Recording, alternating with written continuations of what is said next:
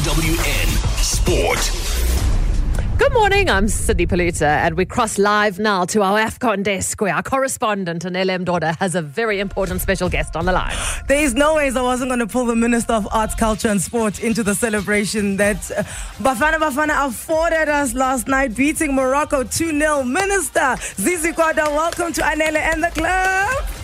Wow, good morning, sir. Thank you very much, Manele. I'm sure you're still celebrating as I do. We are all celebrating. Where did you watch the match? Because you are the most stressed individual in the country right now, because this means so much to you.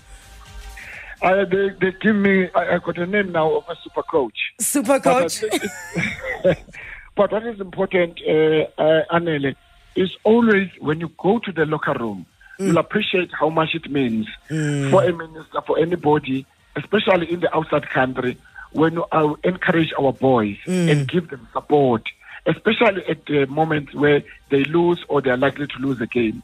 I want to thank all South Africans, yourself in your show, on your show, and many others, that our boys I know there's been a lot of negative comments about the performance of Bafana Bafana in the past.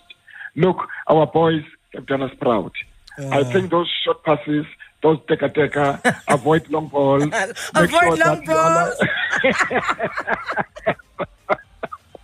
and I think they've done us proud. And congratulations to them.